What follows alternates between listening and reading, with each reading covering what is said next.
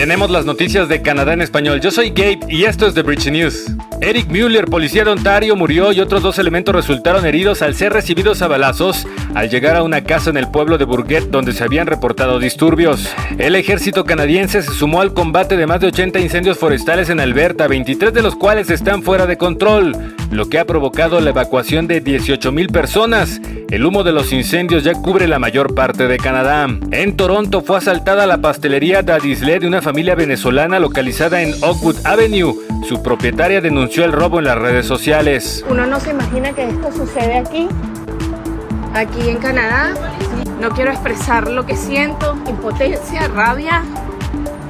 Y bueno, adentro hay desastres, se robaron muchas cosas. Este fin de semana se reforzará la presencia de la policía en Canada's Wonderland después de los arrestos de la semana pasada por peleas y mal comportamiento de varios jóvenes. Los Maple Leafs siguen vivos en los playoffs de la NHL. Vencieron a las Panteras de Florida, quienes aún mantienen ventaja en la serie 3 a 1. El quinto juego será el viernes en Toronto. Y cerramos con el encuentro que Pedro Pérez tuvo frente a frente en North York con un zorro. Si tienes un video, compártelo con The Bridge.